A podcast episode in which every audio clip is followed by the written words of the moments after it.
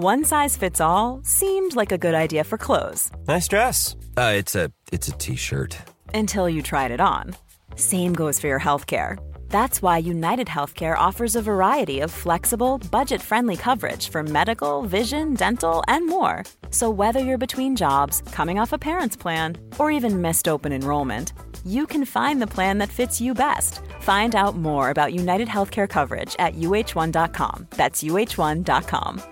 A lot can happen in the next three years. Like a chatbot may be your new best friend. But what won't change? Needing health insurance. United Healthcare Tri Term Medical Plans are available for these changing times. Underwritten by Golden Rule Insurance Company, they offer budget friendly, flexible coverage for people who are in between jobs or missed open enrollment. The plans last nearly three years in some states, with access to a nationwide network of doctors and hospitals. So, for whatever tomorrow brings, United Healthcare Tri Term Medical Plans may be for you. Learn more at uh1.com. Many of us have those stubborn pounds that seem impossible to lose, no matter how good we eat or how hard we work out. My solution is PlushCare. PlushCare is a leading telehealth provider with doctors who are there for you day and night to partner with you in your weight loss journey. They can prescribe FDA-approved weight loss medications like Wagovi and Zepbound for those who qualify.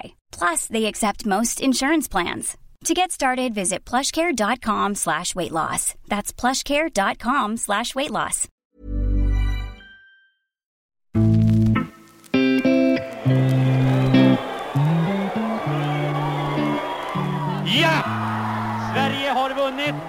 EM-finalen 1984 på straffsparkar mot England och svensk damfotboll har skrivit ett stycke fotbolls och idrottshistoria. England med idrottsklubban hörna med vänsterfoten kommer där. In mot mitten. Hoppar ingen skor upp. Rolls får den knä.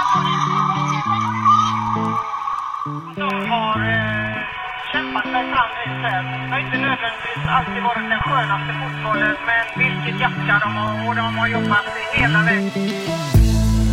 Av Sveriges första 79 damlandskamper spelade Anette Börjesson 70 av dem. Under 14 års tid stod hon för rutin och stabilitet i det svenska landslaget.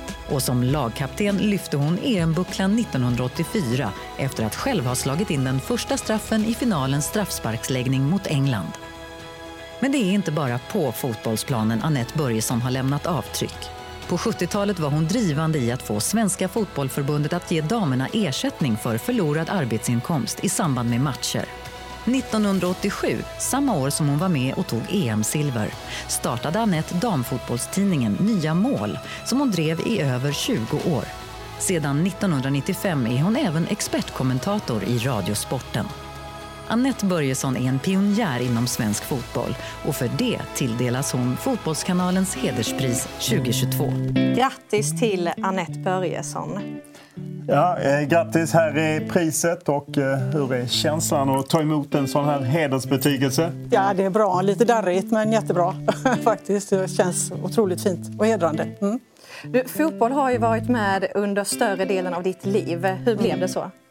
Ja, det är mycket idrott hela vägen kan man väl säga och fotbollen eh, det var väl det jag startade med allra först och det eh, ligger mig fortfarande varmt om hjärtat och sen har jag lyckats ja, på ett eller annat sätt trockla mig in här och bli lite expert på damfotboll och hållit mig kvar väldigt, väldigt länge. Du har ju jobbat hårt för att damfotbollen ska få mycket uppmärksamhet. Hur ser du på den uppmärksamheten från nu gentemot när du var ung? Ja, men det går ju inte på något sätt att eh, jämföra det. Och så är, så är det ju, det är tidens tand lite grann. Men eh, det är otroligt eh, roligt att kunna... Eh, alltså, jag, jag, kan inte sätta ett facit på detta för det kommer att fortsätta. Men så långt som jag har kommit nu är otroligt roligt. Hur ser du på damfotbollens eh, framtid? Ja, den är mycket, mycket ljus. Du, jag säger tusen tack för dina insatser för svensk fotboll och stort grattis till hederspriset. Tack så mycket. Anette Börjesson, stort grattis till Fotbollskanalens hederspris. Vad är känslan när du har fått det? Ja, alltså det är ju väldigt hedrande. Det var ju ingenting som jag hade räknat med överhuvudtaget så att eh, tack så jättemycket säger jag för det var en kul överraskning. Vad är det som gjort att du eh, lagt så mycket tid och kraft på fotboll? Ja, det gick ju från att eh, ja, att man var idrottare. Man spelade fotboll för att det var väldigt, väldigt roligt. Det har gått bra med landslaget, vi vann EM. Sen efter det så började jag engagera mig lite grann. Jag tyckte att det skrevs lite lite. Startade de här tidningarna som jag har gjort och sedermera också damfotboll.com. Och däremellan har jag ju också gjort inhopp på Radiosporten som ju också har blivit mer och mer. Och, eh, jag har bara missat ett EM på plats kan man säga. Det var det i Holland eh, 2017 tror jag. Så att det blev mitt jobb till slut eh, med Radiosporten. Så att eh, jag känner mig bara lyckligt lottad. Jag träffade ju dig på Wembley i somras när det var mm. EM-final mellan England och eh, Tyskland och du som sprang omkring på en lerig plan i Luton 1984 när Sverige vann EM-guld. Vad var din känsla när du såg Wembley, denna klassiska arena, fyllas upp med människor för att följa EM-finalen? Ja, det var väl där och då eh, på, på EM i Luton, alltså EM-finalen i Luton, som man någonstans närde en förhoppning om att nu startar det och att det, det, det ska liksom leda till någonting och det, och det gjorde det ju verkligen. Att eh, också få ta del av och, och, vara med på den här EM-finalen i England i somras kändes på många sätt eh, oerhört eh, Alltså det var lyxigt och, och så jättekul att få se de här tjejerna. Liksom, så tänker jag på England också som fick lov att vinna på hemmaplan. Det var också som en liten lycklig saga precis som Messi fick lyfta guldpokalen här sist. Hur, eh, avundsjuk blev du att du inte hade de förutsättningarna? Alltså avundsjuk kan man väl inte bli men däremot är jag bara glad över att det, det kunde bli så, eh, så här. För, och att eh, det, det, som vi startade en gång det har, har lett väldigt, väldigt långt och det får man bara vara ödmjukt glad över. Eh, om vi ser att det gick nästan 40 år från den där EM-finalen som Sverige vann 84 till då EM-finalen i somras 2022 och med den utvecklingen. Har det gått långsamt eller har det gått snabbt? Nu har jag varit med hela vägen. Jag tycker ändå att det har gått ganska så snabbt. Sen, samtidigt är jag sådan att jag vill naturligtvis att allting ska gå mycket fortare. Men eh, ah, det kommer att rulla på snabbt framöver också. Eh, om man ser till eh, den här utvecklingen som vi ser ute i Europa, stora klubblag eh, satsar hårt, är ju inte bara positivt för svensk eh, klubbfotboll. Hur, hur värderar du det där? Är det härligt att det går framåt ute i Europa eller är det deppigt att det går dåligt för svenska klubbar att hänga med? Man kan säga att vi ledde, Sverige ledde utvecklingen. Vi hade alla de bästa spelarna på plats här. Nu är de på plats ute i Europa. Nu gäller det för Sverige att eh, grabba tag i det här och försöka komma in i matchen igen helt enkelt. Eh, det är ju positivt för landslaget att ha de bästa spelarna ute så att säga. Men ändå, inget guld sen du höjde guldet i, i, i Luton 84. Vad är det som saknas? Är det en brist på en vinnarkultur i Sverige som till exempel Tyskland har som tar många titlar? Eller vad, vad är det som saknas? Ja, det är ju det är ju så små, små grejer. Jag har ju sett de eh, svenska landslaget vinna, förlora stort och eh, förlora på golden goal och, och eh, alltså, det är jättesmå detaljer och eh, man eh, önskar ju verkligen att det Eh, någonstans någon gång de ska få sätta pricken över i för vi väntar ju på det allihopa. Det väntar ju ett VM. Vad talar för att Sverige faktiskt kan vara med och slåss av, inte bara medalj utan faktiskt ta ett guld? Ja, det ska man säga att eh, den här styrkan som, som det svenska landslaget har idag, de är väldigt, väldigt bekväma i sitt sätt att spela. Det kan vara lite rörigt emellanåt, det kan vara, se lite tungt och trögt ut. Men någonstans så, så känns de i grund och botten väldigt, väldigt starka och det kan ta dem långt samtidigt som det är ett, eh, ett, ett eh, bra lag med en bra sammanhållning och det kommer man också långt på. Är du på plats i, i Nya Zeeland och Australien eh, till sommaren? Eh, du har ju följt, jag har ju stött på dig på många mästerskap så att säga. Ja, jag ska inte säga nej ännu, men vi får, vi får se, så kan vi väl säga. Eh, hur har det varit att just jobba på den sidan av fotbollen? Att lämna liksom det aktiva och jobba på andra sidan?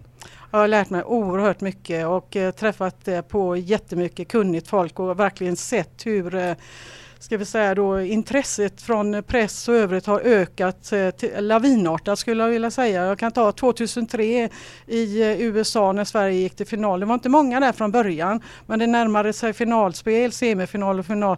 Då kom alla dit och till och med, jag på säga, eh, inte statsministern, jo Mona Sahlin var i alla fall där på plats och det, det är jätteskönt att, att se den här utvecklingen och jag tror inte det är slut på den ännu.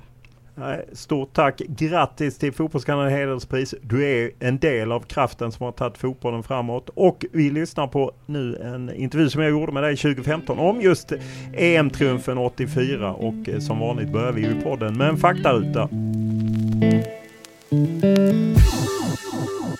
Ålder? Alltså då? Då, 30 år. Mm. Vilken klubb tillhörde du? Jitex. Vilken position spelade du i landslaget? Jag spelar något som inte finns längre, libero. Hur eh, lång tid hade du haft i landslaget? Eh, debuterade 1975 och var jag då, då 21 så det var nio år. Vad hade du för roll i gruppen skulle du säga? Jag var lagkapten, ganska drivande skulle jag väl vilja säga och eh, ja, men bara en i gänget också naturligtvis. Om vi då går till själva EM-turneringen som väl var egentligen, var det den första riktiga turneringen för eh, landslaget för damer? Ja, den första officiella. Det har spelats ett eh, eh, inofficiellt eh, EM tidigare som vi var med på också nere 79 i, i Italien. Kommer inte ihåg hur många lag det var. Jag tror det var i alla fall Danmark och England som gick till final och vi fick nesligt stryk av Italien i semifinalen. Den, den minns jag väldigt väl. Eh, det var ja, tråkigt att åka ut så att säga och väldigt irriterat och sånt. Men eh, sen kom då det här EMet med, med kval och allting som vi hade ett antal lag som vi skulle besegra innan och eh, ja, på den vägen är det. Hur var känslan när det, jag menar du hade ändå då spelat nio år i landslaget, hade varit lite nordiska mästerskap och så. Hur var känslan att äntligen få ett eget riktigt mästerskap? Det var verkligen så, äntligen. Vi var så jättenöjda med att ha uppnått detta att få spela om ett, eh, ett riktigt stort mästerskap och få möjligheten att eh, ja, bli mästare också. Så att eh, ja, för oss betyder det oerhört mycket. Hur hade man bedrivit den kampen så att säga för att få ett eget mästerskap? Ja, alltså det är väl Svenska fotbollsförbundets eh, sak att svara på den skulle jag vilja säga. Men, eh, men ni spelare var inte aktiva? Ja, nej, inte på det sättet mer än att eh, när, när man pratade tidningar och sånt där så jag menar vi har spelat ett antal nordiska mästerskap och det var ju stort liksom på sin tid. Sen kom det lite nordiska mästerskap för klubblag också under perioden. Och, men det här EMet då när det drevs fram här och det var ju starkt jobbat utav Lagrell och kompani på förbundet tycker jag att ja, få till det här stora EMet. Då. Så för det var verkligen en, en riktigt stor sak och jag, jag tror norskorna också liksom hade ett litet finger med i spelet även om de kom med mycket senare. Så det norska förbundet tror jag också har jobbat mycket med. Hur, eh, det var liksom inte idag när man tänker en turnering så åker man iväg och man är iväg kanske en månad eller något liknande. Det var inte den typen av upplägg kring det här? Nej, inte alls. Först var det ju ett kval, det vann vi. Eh, minns när vi besegrade Island eh, sista matchen på hemmaplan. Det var väl en formalitet egentligen men eh, då fick vi, lov och, fick vi lov och fick lite tid att fira också liksom, på plats där. Vi var hemma i, nere i Ronneby. Och sen därefter så, så spelade vi semifinaler hemma borta. Först mot Italien och därefter då så finalen hemma borta mot England. Tyckte man ändå att det var kul eller hade man bilden av att det borde varit som ett VM? Eller? Att man åkte iväg och en riktig turnering? Eller var det inget man reflekterade över? Nej, jag tror inte det i det läget. Vi var bara jättenöjda över att vi hade ett mästerskap att spela om. Så enkelt var det nog. Vad minns du av kvalspelet där ni ju mötte lite just nordiska lag? Ja, alltså jag säger att eh, Island borta. Eh, kallt och eh, småregnigt eller nästan snöblandat. Och man fick nästan ha mycket kläder på sig. Det var besvärligt att spela där uppe och, och ganska jobbigt också. Men, men eh, ehm, vi var, jag skulle säga att vi var ju rätt, rätt stabilt lag så att jag tycker väl inte att vi hade några jätteproblem under turneringens eller kvalturneringens gång. Och, Island som sagt var inget lätt motstånd men eh, det är, det är liksom den sista match, de sista matcherna så det är det jag kommer ihåg mest. Men eh, ja, vi var stabila. Då kom man till våren 84 där man då under två månader, och en halv månad skulle då möta Italien och, och sedermera blev det ju också England. Hur, vilka skulle du säga var de starka karaktärerna i, i, i landslaget då? I det svenska landslaget? Ja. ja eh, Elisabeth Leidinge, eh, Pia Sundhage förstås, eh, Lena Videkull var med lite grann också. Eh, ja, vi var väl flera, ska jag säga. Agneta, nej, nu säger jag fel. Angelica heter hon. Angelica Burevik och Karin Åhman, Anette Niklasson. Alltså, Anna Svenjeby ska vi inte glömma. Ah, Eva Andersson, hela gänget. Vi, vi var ett väl sammansvetsat gäng helt enkelt. Så alla var betydelsefulla. Vem eh, var förbundskapten och vad spelade den personen för roll? Ulf Lyfors spelade väldigt stor roll. Det var han som byggde laget. Eh, vi var ju ganska många eh, envisa karaktärer och individualister i det här laget. Och sammanplockat, vi kan bara titta på backlinjen. Jag tror att positionerna där. Jag spelar libero men det kunde lika gärna Angelica Burevik ha gjort. Eller, så att, eh, men vi lärde oss att spela ihop helt enkelt. Och Mia Kåberg på, på, en, på en kant. Jag tror hon också egentligen var mittback. Och, ja, så det blev lite sådär. Men eh, han fick verkligen eh, oss att eh, prestera på topp på de positioner som vi fick lov att spela på helt enkelt. Vad hade ni för spelsystem? Vi spelade antingen 4-4-2 eller 3-5-2. Men även, och, och, du var då alltså en fri roll med mm. tyst mm. inflytande helt enkelt på landslaget? Ja, det kan man väl säga lite grann så i alla fall. Och, och, och min position, eh, jag älskade den för jag, jag var ju eh, offensivt lagd kan man säga. Och, eh, Eh, om man ska prata så här om sig själv. Jag var ju bra på frisparkar och eh, även på att skjuta då. Så att jag, det var inte sällan jag gick med upp i, i omställningar och eh, eh kom till avslut helt enkelt. Vilka möjligheter fick ni till förberedelse inför de här då först semifinaler och det sedermera blev finaler av förbundet? Ja men eh, enligt de måtten som var på den tiden så var det ganska goda tycker jag i alla fall. Vi var borta ganska så mycket. Vi hade träningsläger minns jag i Göteborg och eh, vi hade träningsläger uppe i Linköping. Vi var några dagar före när vi, semifinalen i Italien var vi där flera dagar. Så att eh, nej, jag tycker att det var bra. Vad, hade ni för, vad lockade de med för eh, guldbonus? Eh, ingen alls skulle jag vilja säga. Mer än att eh, vi, vi, hade, vi, vi, var nog nöjda som det var. Det är klart att det, det där dök ju upp. Och, Eh, jag minns från min första landskamp att jag sa ifrån redan då att, eh, att jag fick ta ledigt för att och, så att säga, spela med det svenska landslaget från mitt jobb som jag hade då. Att vi förlorade pengar och sen hade jag ju fått reda på av min pappa som ju också spelat i landslaget en gång i tiden att ja men alltså till och med juniorlandslagsspelarna har ju betalt och de kan nog ju inte säga att de drar in några större pengar så då tänkte jag nej men nu, nu klämmer vi fram det. Så det blev ju lite stoff på den tiden och eh, det dröjde nog bara något år då, eh, runt 76 där innan vi fick i alla fall eh, betalt för förlorad arbetsförtjänst och eh, det var väl vad vi hade då också 84. Var eh, alla spelare, det var väl i, i och för sig ingen skillnad på herr och dam då, åtminstone de som var i Sverige, jobbade. Vad, vad jobbade ni med? Vad jobbade du med vid sidan av fotbollen?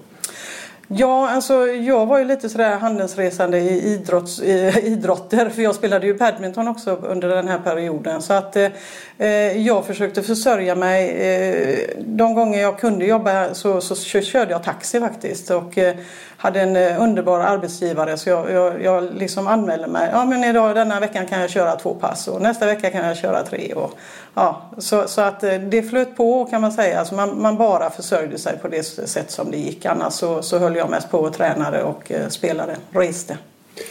När eh, Sverige tidigare i somras åkte till Kanada eh, för att spela VM så hade de för första gången lite... Ja, det såldes till och med deras specialdesignade matchdräkter eh, till fansen och anpassade efter kvinnor. och Så, vad hade ni för matchkläder undrar man?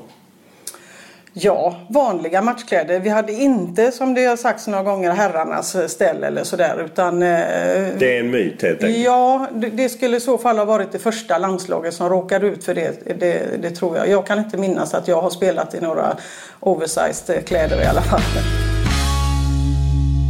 Vill du ha mer än själva intervjun med Anette Börjesson om dramatiken och bragden i Luton 1984 då ska du lyssna på podden via Acast. För där har vi länkat in både klipp och artiklar från eh, triumfen i eh, Luton 1984. Vilka, vilket intresse var det från media kring att ni skulle spela semifinaler mot Italien och sen mot en final mot England eller två finaler mot England?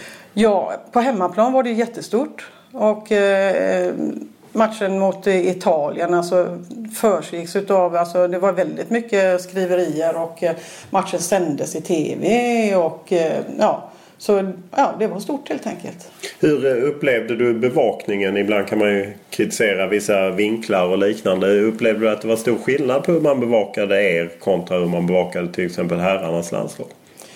Ja, alltså framförallt på TV så, så eh, var man ju glad om man inte fick kanske Bengt Grive skulle jag väl säga som, som pratade om de små flickorna på plan och sånt. Så att, eh, men eh, de som var med runt damlandslaget, alltså de journalisterna, de, det är lite grann som idag också att någonstans så, så strävar de ju också efter att göra ett, ett, ett bra jobb. Sen så det här med att man skriver på ett visst sätt, det har ju slätats ut och, och gjorts mera, eh, eh, ska vi säga, liknande så som på herrsidan. Eh, men det kunde ju förekomma vissa eh, mindre bra saker i, i, i, tidningarna. Men jag tycker inte så mycket runt eh, landslaget även om vi ibland kunde tycka att de gick kunde skriva lite grann mer om matcherna än om, om eh, någon, något bl jag ska säga blont bombnedslag. Eller alltså att man gick så väldigt mycket efter hur någon såg ut och så. Men det tyckte jag inte liksom runt landslaget att det var så. När ni eh, närmade er eh, semifinalen mot Italien kände ni att ah, men de här kan vi ta? Eller var ni lite nervösa för att man inte hade så mycket landskampsutbyte så man inte riktigt visste var man stod? Ja men lite grann så var det väl. och, och Eh, vi kände ju till Carolina Morace. Vi visste att de hade en bra målvakt, Eva Rosso och eh, ehm, mera som var, nu kommer jag inte ihåg, eh, jätteduktig annan mittfältare som jag har glömt namnet på. Men eh, det var ett bra lag, de var tekniska. Eh, det brukar ju vara så att man spelar ungefär så som herrarna gör. På något sätt så lärs det ut samma i varje land. Så att ehm, det var vad vi visste kan man säga. Så att eh, det, det var väldigt tuffa möten. Eh, nu hade vi ju, eh, vi fick ju en kanonstart med, med och spelade en riktigt, riktigt bra match. Väldigt inspirerande nere i Italien där det var också väldigt mycket folk. Alltså. Eh, ja, vi, vi, vi, hade flytet med oss. När eh, ni nådde, när ni slog ut i Italien, vad var känslan då? Ja, vi, det var, eh, alltså man var euforisk, det, det, kan man väl säga. Så att Eh, en match kvar att spela. Vi började ju borta och eh, jag minns att vi var på Romas träningsanläggning och fick träffa de killarna där. Vi skulle ju träffa Nisse Lidholm då som var tränare för dem och eh, det fick vi också göra. Och, och Nisse kom ju med sin fru och några till på, på matchen så det, det var ju bejublat kan man säga. Så att, någonstans finns det det där också att man liksom gärna vill göra väldigt bra ifrån sig. Nu handlar det inte mycket om det men, men det blir en liten extra spänning där och eh, en liten extra krydda när man får vara med om sådana saker. Så att det var eh, eh, en riktigt bra match vi gjorde. Efter att ni hade vunnit 3-2 i Rom då första matchen. Var ni säkra på att gå vidare när ni skulle ta emot Italien i Linköping? Kan man ju aldrig vara riktigt men det är klart att två mål på bortaplan eh, betyder ju ganska mycket. Och, eh, eh, eller tre mål rättare sagt. Och, och, och, en vinst är en vinst och att bara spela oavgjort på hemmaplan det räcker ju. Men jag tror inte, det var ingen av oss riktigt som tänkte så utan man ville helt enkelt mer och man ville avgöra och, och det gjorde vi också. Om vi då går till själva finalen som inte var en final utan det var två matcher mm, helt enkelt. Mm. Man ska dock säga så att även eh, herrarna hade väl så EM eh, mm. på, i början just utspritt innan de förstod att de skulle samla en turnering. Eh, vad var, vad var känslan inför ni skulle inleda hemma på Nya Ullevi i Göteborg? Vad var känslan då? Möta England, vad ja. hade ni för bild av England? Eh, vi har ju spelat eh, genom åren några landskamper mot England och visste att de var tunga att möta. Bra på huvudet. Ja, typiskt engelskt kan man väl bara säga. Förenkla det. Eh, tjejerna var och spelade likadant och att det inte skulle bli någon lätt match det, det visste vi ju och det blev det inte heller. Eh, Sen var det klart väldigt speciellt att spela på hemmaplan också. För, för mig då spela i Göteborg på Nya Ullevi. Du vet, man har sprungit och sett matcher där eh, pappa har spelat och alla andra sådana som man, man kände då liksom Blåvitt och, och så vidare. Så ska man kliva in där själv. Nu har jag varit där innan men eh, eh just en så avgörande landskamp på plats där det var väldigt mäktigt. Och det var lite över 5000 på läktarna. Mm, 6 000 tror jag till och med. Ja, var det något som kändes extra? Även om 6000 på den jättearenan Nej. inte jättemycket. Nej precis, då var den inte så stor som den, som, som den är idag men trots allt så är 6 000 ingenting på, på Nya Ullevi. Så att, eh, men för oss var det förstås eh, en skön känsla med, med så mycket folk. Och det ska sägas i, i Linköping i semifinalen så var det faktiskt utsålt också på gamla Folkungavallen. Så att eh, det var skönt, kul att få vara med om det här. Kände man att ja, men nu gör vi ett avtryck på något sätt? Att eh, dels kom mycket folk, mycket mediebevakning, matchen i TV. Att, att ni gör ett avtryck och på något sätt tar avstamp mot något annat. Absolut. Alltså det är så viktigt att mm, eh, Mm. Eh, alla som håller på med idrott tror jag försöker på ett eller annat sätt att göra någonting så att det blir bättre. Så får man inte alltid njuta av det själv men nu fick vi ändå uppleva det här första EMet och sen har det verkligen rullat på och i, i en rasande fart vill jag säga. Så att det var ju bara i nästa EM som det blev eh, eh, grupper samlade i Norge då när vi spelade där 87 så att eh, ja, det har ju gått undan. Om man ser till eh, första matchen så talas det om att Sverige var väldigt överlägset. Hade otroligt många chanser men vann bara med 1-0. Hur, hur var känslan i gruppen efter det? Ja, spänd men alltså, man är ju nöjd men, men att det skulle krävas så otroligt mycket och att vi liksom inte kunde få in bollen det är ju väldigt frustrerande det kan man säga. Så att, eh, ehm, ja, det, det var samtidigt lite jobbigt för vi visste ju att det inte skulle bli någon lätt match i England och det kan man väl lugnt säga att det inte blev heller. Nej, det var två veckor mellan matcherna eh, innan ni fick åka dit. Hur, hur hanterar man en sån tid? Det måste vara kanske lite jobbigt att så lång tid just en final. Ja, det, det kan man också säga men eh, alltså, livet gick ju vidare så att säga och vi var ju ganska så många i, i landslaget som spelade i Jitex på den tiden. Jag tror vi var med sex stycken så det är klart, då har man det gänget runt omkring sig. Så man, eh, det blir ju lite så att man går och ventilerar saker och ting. För det, det är ju, man kan ändå inte släppa det här utan det är ju det som är det nästa stora målet. Så det var ju fullt fokus på att spela den här finalen under den här perioden vill jag säga. Och ni åkte till England. Hade det, minns du om ni stördes av några skador? Uh, ja, alltså, det var ju lite grann. Jag tror att Anette Hansson, nu var hon ju inte helt inne i, i allt men hon kom ju med för att vem var det? Var det Helen Johansson som var sjuk? Och sen så var det liksom något tvärtom när jag minns. Så att Hansson var väl inte, hon blev, fick någon körtelfeber eller någonting sånt där. Så hon var borta i finalen i alla fall. Minns du startelvan?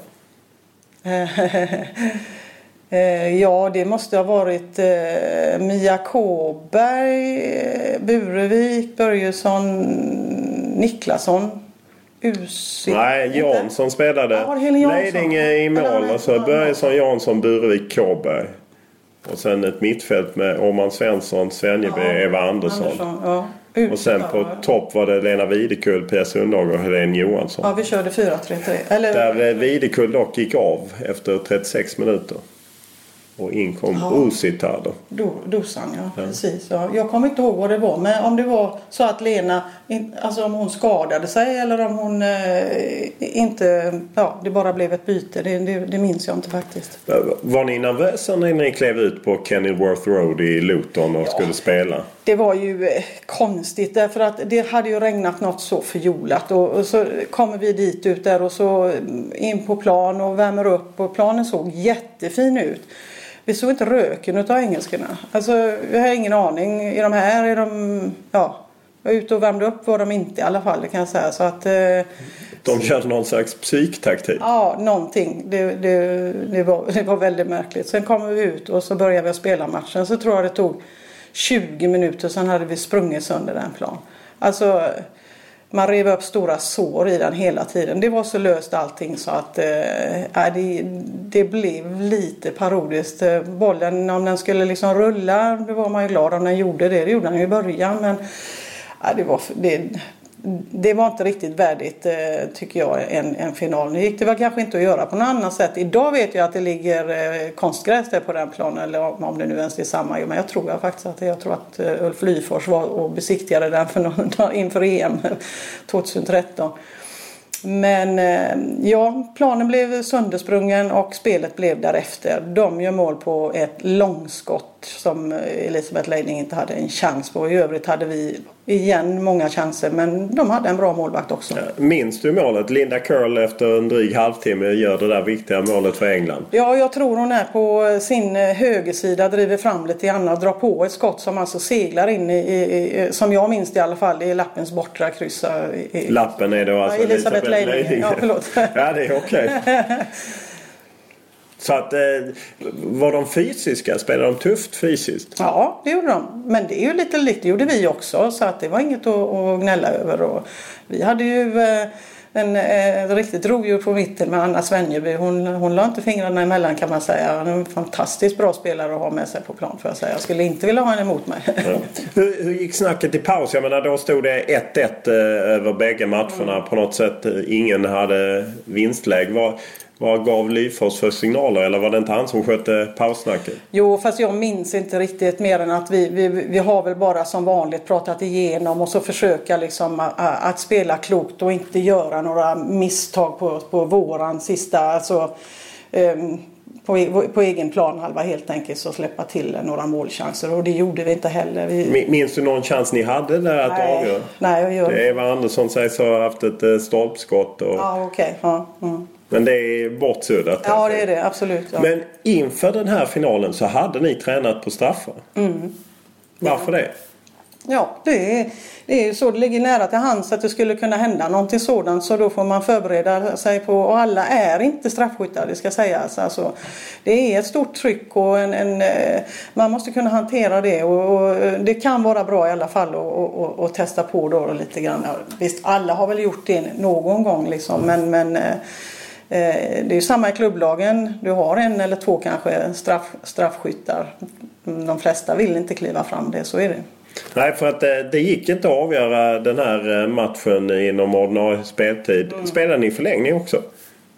Eller gick, Nej. Det gick direkt till straffar? Ja, ja, det är så som jag minns alla. Ja. Och då när det kommer till straffar så börjar England. Hade ni förtroende i Elisabeth Leidinge, målvakten? Absolut, absolut. Och, alltså är det någon som ska klara det där och hon har ju en tävlingsinstinkt utan eh, dess like och eh, Eh, ja, jag, jag, tänkte det här får bli Elisabeths show i, i stort sett. Alltså, så att hon, eh, hon knep väl två också tror jag. Så att, eh, ja, hon började ju med att ta den första av målskytten Linda Köll och sen var det du som skulle kliva fram. Hur, mm. hur gick tankarna då? Alltså, inte, inte så mycket överhuvudtaget för jag brukar slå straffar och eh, sen eh, då fick jag börja den här gången. Man kanske ska ange tonen höll jag på att säga och, och jag var en säker straffskytt och jag hade inga problem med att sätta den här straffen. Hur snackade, minns du hur ni snackade under straffläggning? Eller var det tyst? Var det spänt? Nej, alltså det blir mera så här att man går tillbaka. Man är skitnöjd när man har gjort mål och sen är det liksom att puffa på nästa och liksom verkligen försöka bara. Det blir ju lite banalt men vad säger man? Liksom, kom igen nu. det är mera sådär. Mer finns inte att säga. Sen måste alla gräva ner sig i, i sitt och försöka bara hantera det. Kan du känna känslan fortfarande idag hur det var att stå där och liksom i den dramatiken? Jag sitter här och ryser. Ja, men det gör jag. Ja, men, ja, det, det, det, eh, vad jag bär med mig är att jag eh, fram till dess hade spelat ett antal EM-finaler eh, i badminton, men jag förlorat. Nu vann jag. Så då, eh, du ser på mig. Mm. och, och det var dåtidens eh, kanske bästa svenska spelare åtminstone sa ju både engelsmän och italienare det efter matcherna. Pia Sundhage som fick avgöra. Mm, mm. Hur, hur var det då när du såg bollen gå i mål? Ja men vi bara sprang. Alltså det var helt galet. Alltså jag, jag skrek och vi, vi bara for fram mot Pia och sen var vi en, en hel hög bara eh, låg där och vi, alltså ja. ja det var galet var det alltså. Jättelycklig. Jag har aldrig varit så glad. Idag är vi ju vana vid att det är fest i Kungsträdgården eller kring Sergels torg eller i Vasaplatsen i Göteborg när något landslag vänder hem med en medalj och ska hyllas. Annat var det på den tiden när eh, Sverige bärgade sin enda guldmedalj på damsidan i fotboll. Eh, här sidan har ju ett OS OS-guld från 1948. Men på damsidan finns det det här EM-guldet från 1984. Och det var inte direkt JAS-plan som mötte och inte heller så hade man bokat några större torg.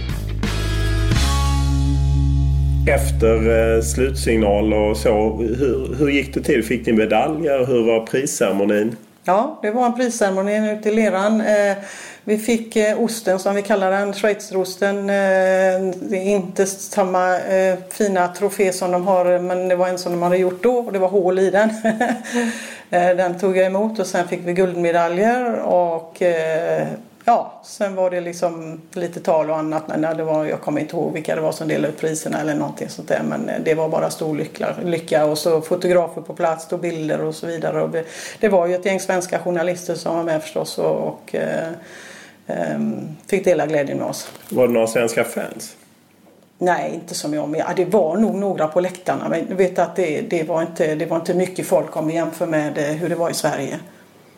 Hur eh, efteråt, hur, vad hände i omklädningsrummet? Hade de förbundet skickat in champagne eller vad? Nej, det tror jag inte. Vi, vi, vi, eh, du vet engelska, det var någon pool där och så. Så det var väl någon som hoppade ner med, med kläderna eh, i den här poolen. Eh, den ena utav dem. Så att då förstörde man det vattnet. För vi var ju så grisiga så det var ju, alltså, det var ju lera upp till anklarna höll på att säga. Så det var jätte, vi var jättesmutsiga. Men annars så, så, så var det sådana här badkar och annat. Så att vi, vi firade genom att bada i en av poolerna där. Det var väl ungefär det. Och sen på kvällen så blev det ju förstås fest. Ja, vad, vad hände på man vill ju gärna veta guldfesten. Idag skildras ju gärna sånt i media. Men jag kan inte tänka mig att det var många journalister som var där. Eller det var de. Gamla tidens journalister kanske var med och festade. De var inbjudna. Ja, de var med och festade. Jag minns att jag dansade med Stig Hagberg från Expressen. Ja, okay. jo då, det var roligt. Och, och Pia hade lovat eh, att hon skulle ha kjol på sig under middagen. Och så då, då fick vi hjälpas åt allihopa och piffa till henne. Så jag har någon gammal bild där de står och målar henne och gör henne i ordning och eh, hon hade kjol på sig. Sen gick hon upp och bytte om men eh, hon höll sitt löfte. Mm. Varför var det en grej att hon Nej, jag vet. Hon bara sa det och, och då var ju alla snabba att hugga på det förstås. Så hon fick ju liksom... nu hade hon ju ingen kjol som det var ju någon som fick låna en till henne förstås. För det, det var ju inte Sundhages grejer liksom i, i vägen då. Men eh, ja, så, så, blev det. Det var ganska roligt. Vilka förbundspampar var det? Om några? Jag minns inte det. Nej. Men var alltså, det... Det brukar... Ja men Lagrell var väl med va?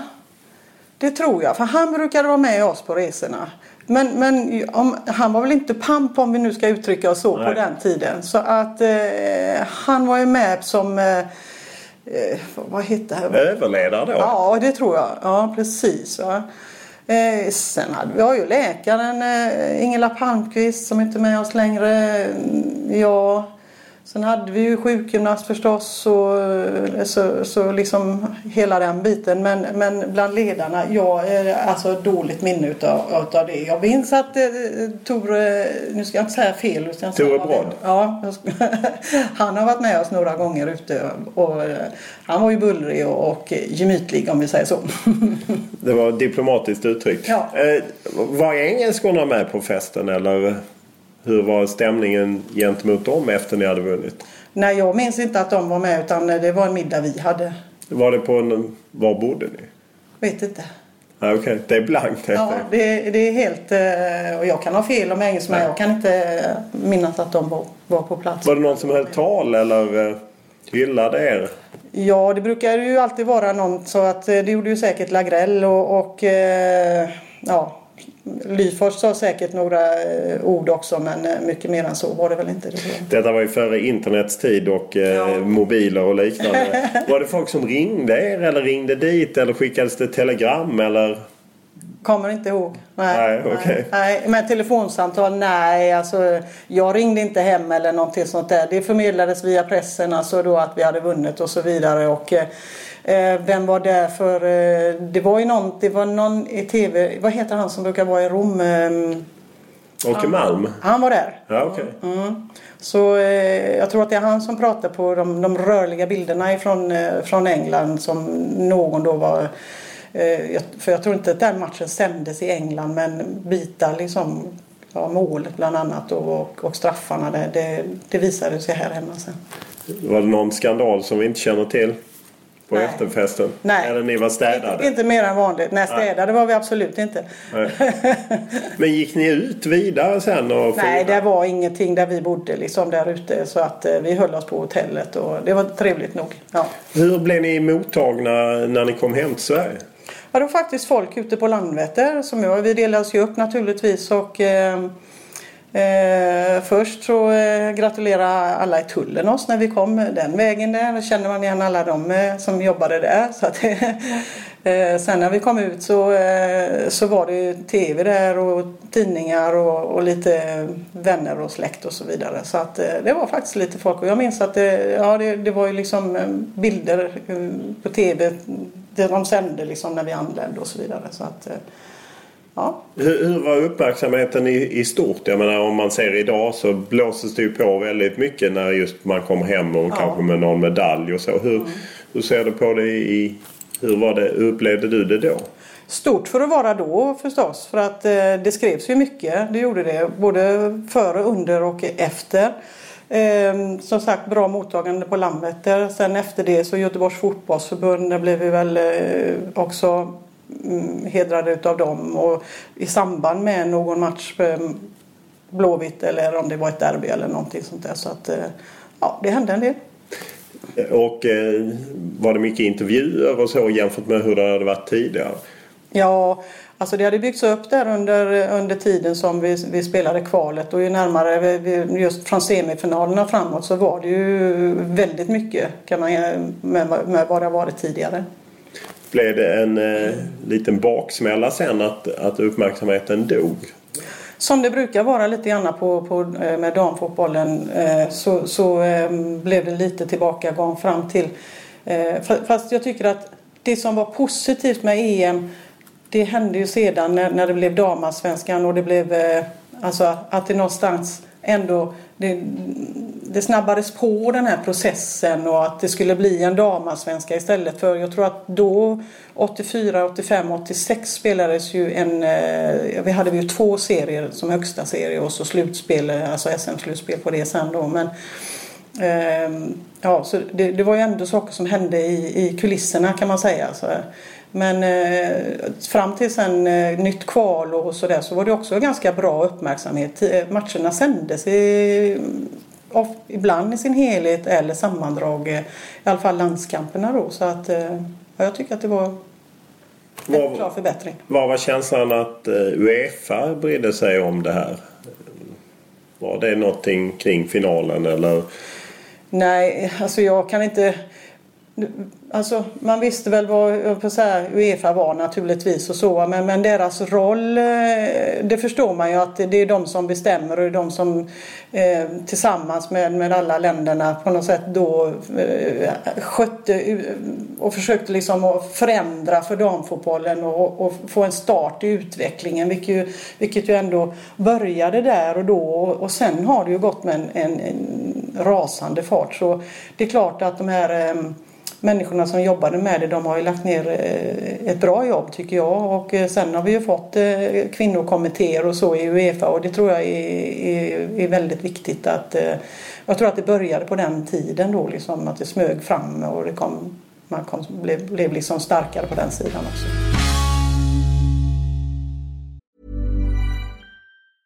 Life is full of awesome what ifs, and some not so much, like unexpected medical costs. That's why United Healthcare provides Health Protector Guard fixed indemnity insurance plans to supplement your primary plan and help manage out of pocket costs. Learn more at uh1.com. Even on a budget, quality is non-negotiable. That's why Quince is the place to score high-end essentials at 50 to 80% less than similar brands. Get your hands on buttery soft cashmere sweaters from just 60 bucks, Italian leather jackets, and so much more. And the best part about Quince, they exclusively partner with factories committed to safe, ethical, and responsible manufacturing. Elevate your style without the elevated price tag with Quince. Go to quince.com slash upgrade for free shipping and 365-day returns. I'm Sandra, and I'm just the professional your small business was looking for. But you didn't hire me because you didn't use LinkedIn jobs. LinkedIn has professionals you can't find anywhere else, including those who aren't actively looking for a new job but might be open to the perfect role, like me.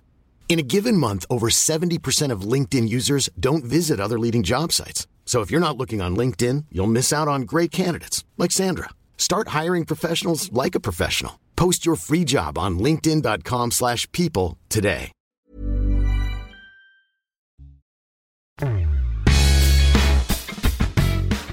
På ett sätt ska man kanske akta sig för att titta för mycket bakåt utan istället försöka hålla blicken framåt. Samtidigt finns det mycket att lära sig av historien.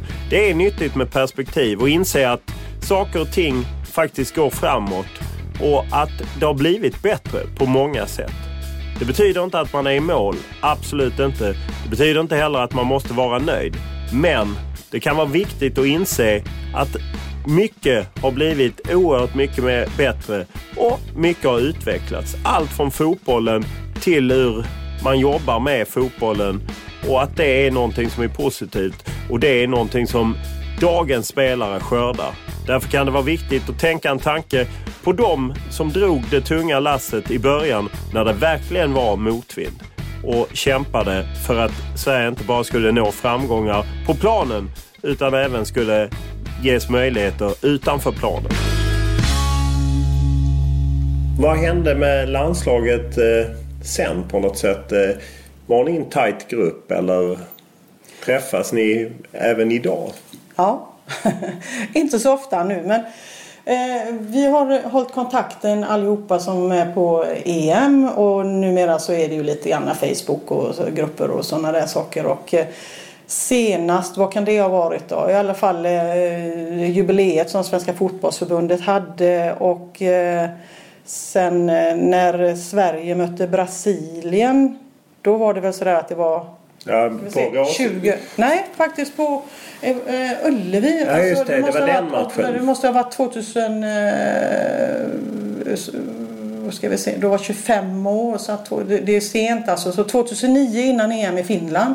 Då träffades vi. Då blev vi bjudna utav förbundet till eh, Ullevi och tittade på den matchen och sen var det middag efteråt. Så att då träffades alla. Så det har varit lite sådana... Eh, Men blev det en speciell samhörighet när man har varit med om, om något sånt stort? Ja, absolut. Det, det vill jag säga. Alltså det, är, det är inte så annars att man har kontakter med alla som man har spelat med. Men, men eh, med de här tror jag... Eh, alltså, ja, det är något speciellt. För vi, vi har eh, kontakt eh, fortfarande. Och om, om vi träffas så är det inte så att vi liksom börjar om från början. Utan det är, det är, liksom, eh, det är bara att köra på liksom från var vi lämnade det sist. Det kan vara tre år sedan men, eller, eller någonting. Men det fungerar väldigt, väldigt bra. Hur många är inom fotbollen? Jag menar man vet ju att Pia Sundhage är det och du är inom fotbollen på ditt sätt med, som journalist. Hur många har behållit kontakten på det sättet inom fotbollen? Ja, det är ju så. En del eh, har, har ju jobbat i, i andra klubbar som ordförande Burevik i, i, i Helsingborg. Nu vet jag inte om det är Rå.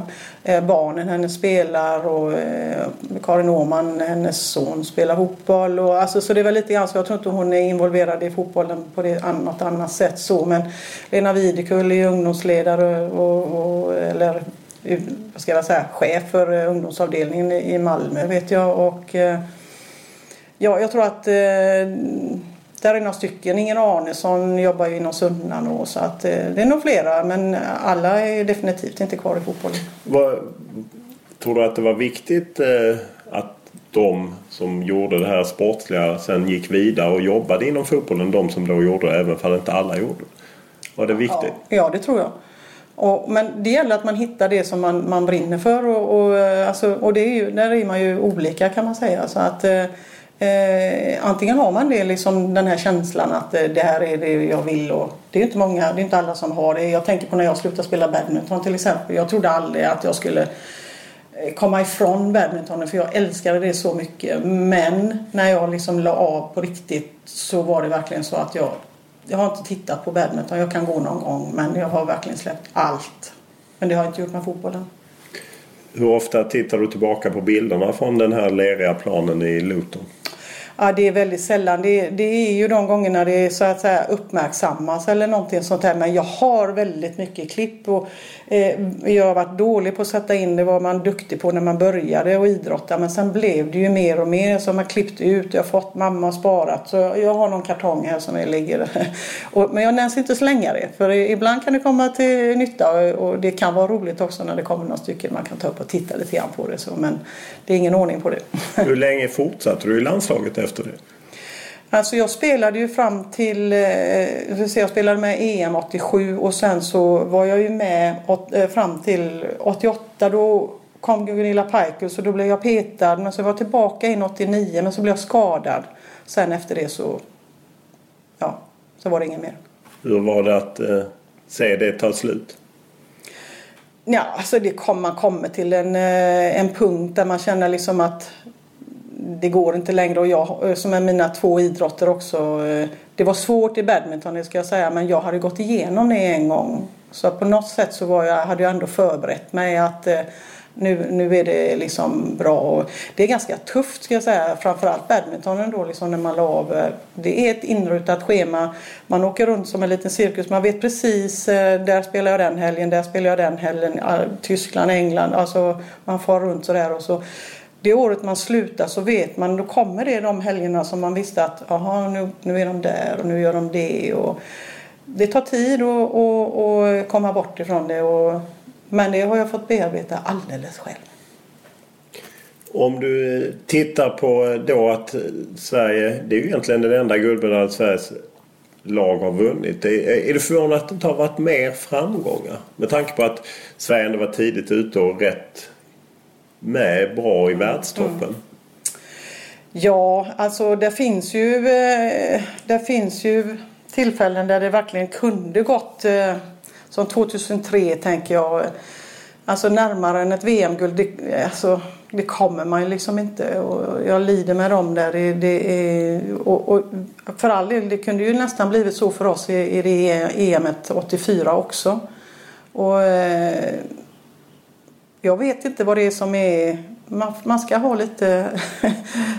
Ju mer man tränar ju mer tur får man, sa Ingmar Stenmark. Och vi hade väl kanske lite grann utav det också. Och, och, men jag vet ju att eh, tjejerna idag lägger ner så oerhört mycket tid och man tränar verkligen, verkligen professionellt i, i, idag. Och, eh, ehm, samtidigt som damfotbollen ju växer och växer och växer och växer. Och det EM som de ska, eller VMet de ska spela nu i Kanada.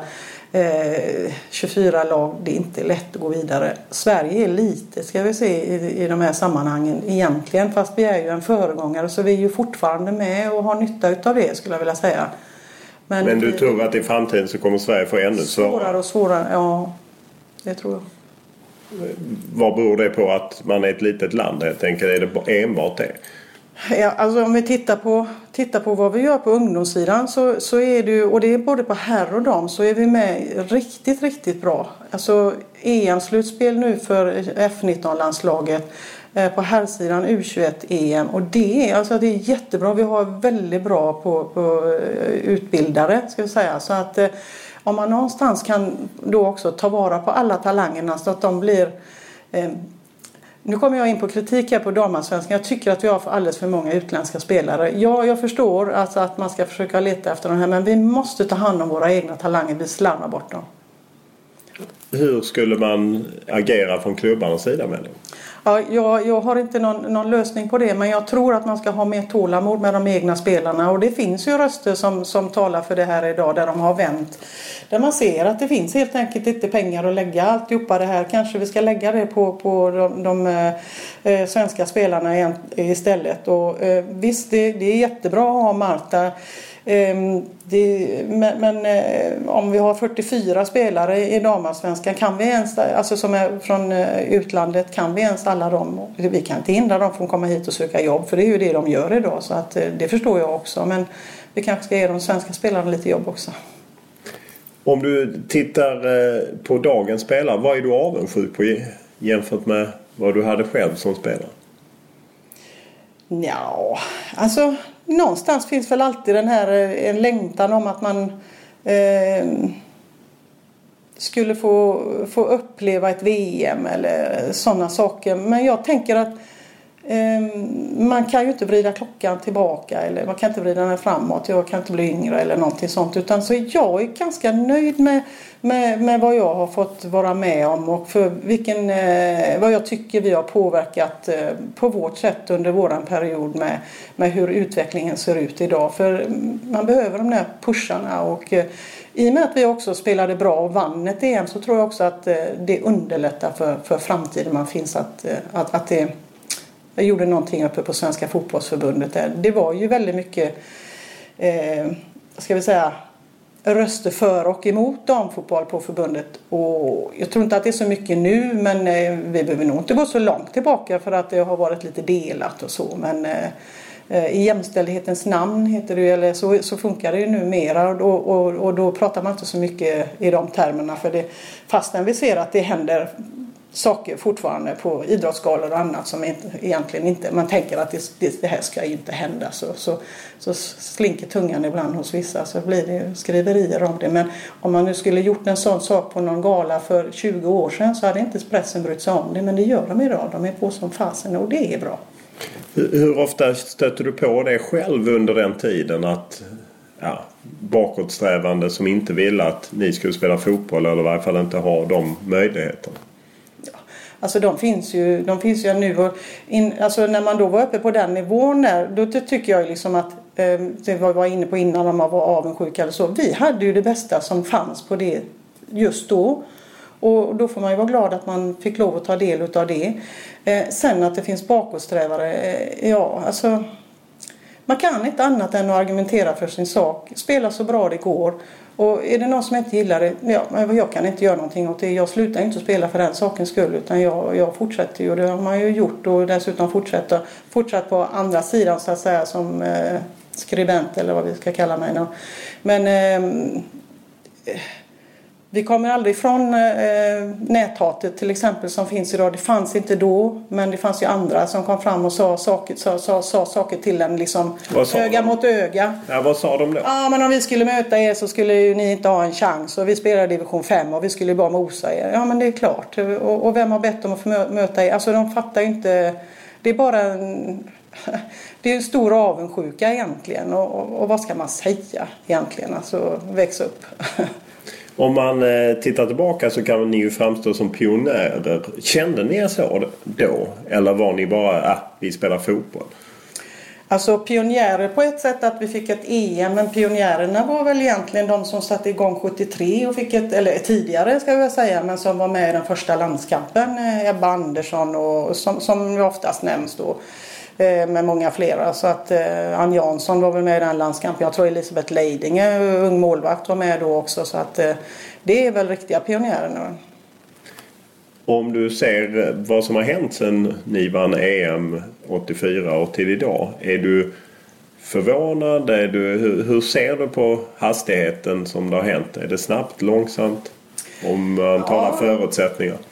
Det hände ju någonting där på Alltså om man säger att 84 då fanns det väl två kanaler i Sverige eller någonting sånt där. Sen kom det en kanal till. och, och, sen så har det ju exploderat någon gång i mitten på 90-talet och hur många kanaler det finns idag det vet jag inte.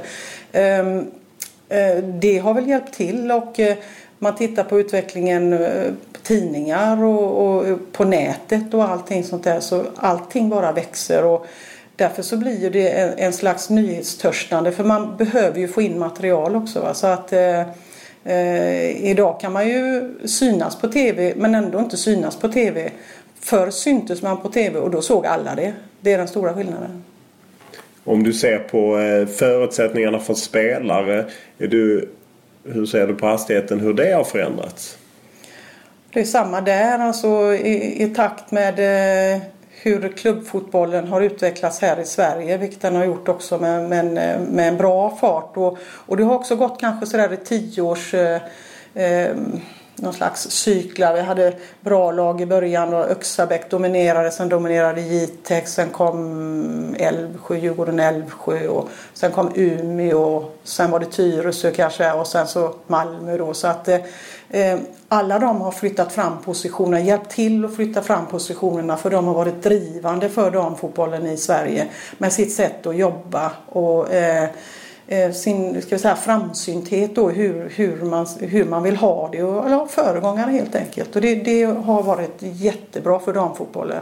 Sen då att vi fick en damallsvenska var ju jätte, alltså alldeles eh, det absolut bästa som kunde hända. Och det näst bästa är ju nu då för bara några år sedan när, när eh, Eh, norr och söderettan slogs ihop till eh, en elitetta.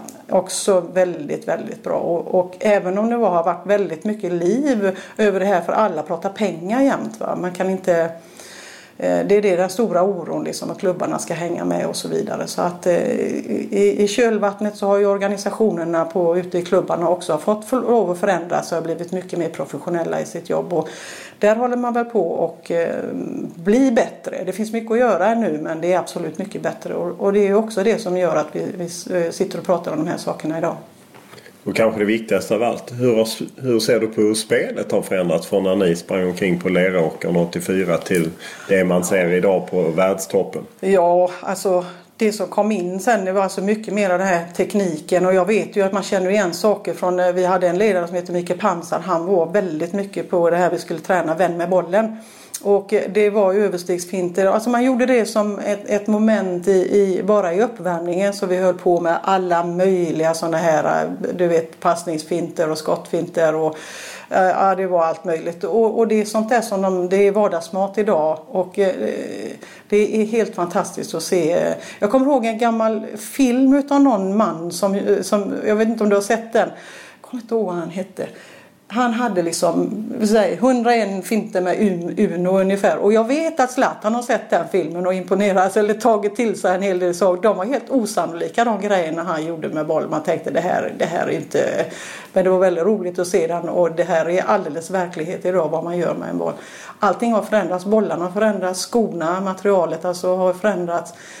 de gör sådana saker. Man, alltså, så jag tänker att med en racket kunde man göra sådana saker. Det kunde man inte göra med en vanlig, på, på våran tid med boll och fot utan eh, det krävs ju de här materialförändringarna för, eh, för att få till de här skruvarna på bollarna som är idag till exempel. Och en mittfältare behöver ju inte nödvändigtvis ha likadan sko som en back till exempel och en forward och en mittfältare inte heller utan man kan få lite vad man nu vill ha för någonting. Så jag, jag tänker pingis här och material och lite sånt. Det är ganska häftigt. Hade du platsat idag? Om du hade varit ung? Då väljer jag att svara ja. det, alltså, ehm, ja, det tror jag. Med min, min eh, spelförståelse och mitt, mitt sinne för spelet och eh, eh, ja, bra passningsspelare, bra skott. Ja, ja, jag tycker, ja, det tror jag faktiskt. Jättebra. Tackar så mycket. Tack, tack. Efter det senaste VM-slutspelet i Kanada där Sverige fick lämna redan i åttondelsfinalen efter att ha blivit utspelat av Tyskland kan man fråga sig om det någonsin blir några svenska guldmedaljer i framtiden. Det är inte svårt att dra parallellen med härsidan där Sverige direkt efter kriget, man hade ju inte varit med i andra världskriget, kunde ta ett OS-guld i London 1948, kunde ta ett brons 1950 i Brasilien och även ta ett silver på hemmaplan 1958 och därefter dröjde det till 94 när man skrällde och tog ett brons. I övrigt har det varit rätt skralt med medaljer på här sidan för konkurrensen har ökat. Vi ser en liknande utveckling på damsidan där Sverige som var en av pionjärerna och drog igång damfotboll tidigt länge har varit en riktig världsmakt men kanske börjar darra lite.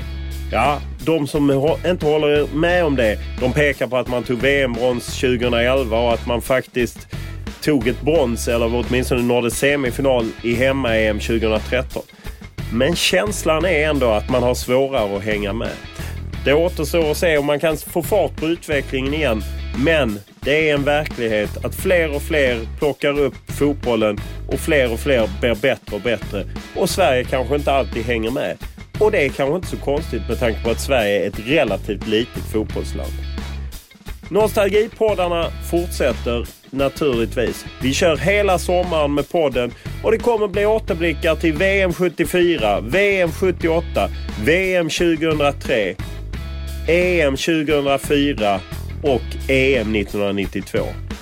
Vi kommer brotta oss ner i alla möjliga detaljer kring vad som hände och inte hände i de svenska mästerskapen. Så det är bara att haka på. Ni hittar som vanligt podden där man hittar podden, iTunes, Acast, Podcaster. Kan även googla Lund och så på fotbollskanalen.se. Och just nu är det inte så lönt att mejla om några gästtips. För jag kommer dra igång med gästerna i höst igen. Men just nu ligger jag och tar det lugnt helt enkelt. Så att tipsa inte om några gäster just nu.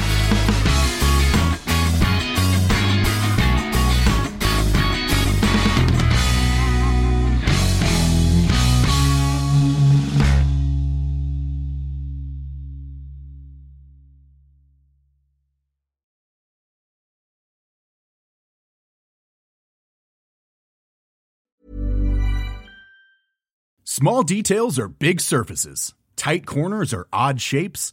Flat, rounded, textured, or tall. Whatever your next project, there's a spray paint pattern that's just right. Because Rust new Custom Spray 5 in 1 gives you control with five different spray patterns. So you can tackle nooks, crannies, edges, and curves without worrying about drips, runs, uneven coverage, or anything else. Custom Spray 5 in 1 only from Rust-Oleum.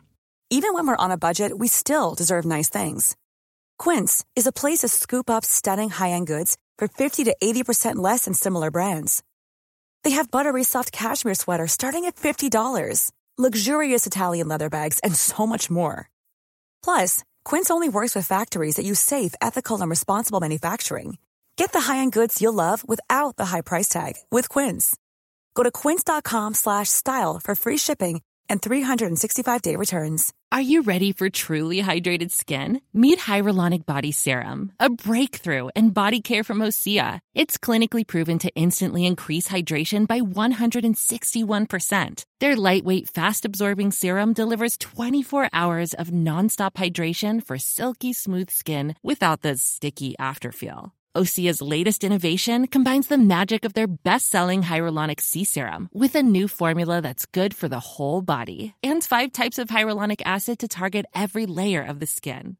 Osea is a women-founded, women-led brand that's been crafting seaweed-powered products for nearly 30 years. The best part? Everything Osea makes is clean, vegan, cruelty-free, and climate-neutral certified, so you never have to choose between your values and your best skin. Treat your skin to clean, vegan skincare from Osea. Get 10% off your first order site-wide with code SUMMER at OseaMalibu.com. That's O-S-E-A Malibu.com code SUMMER.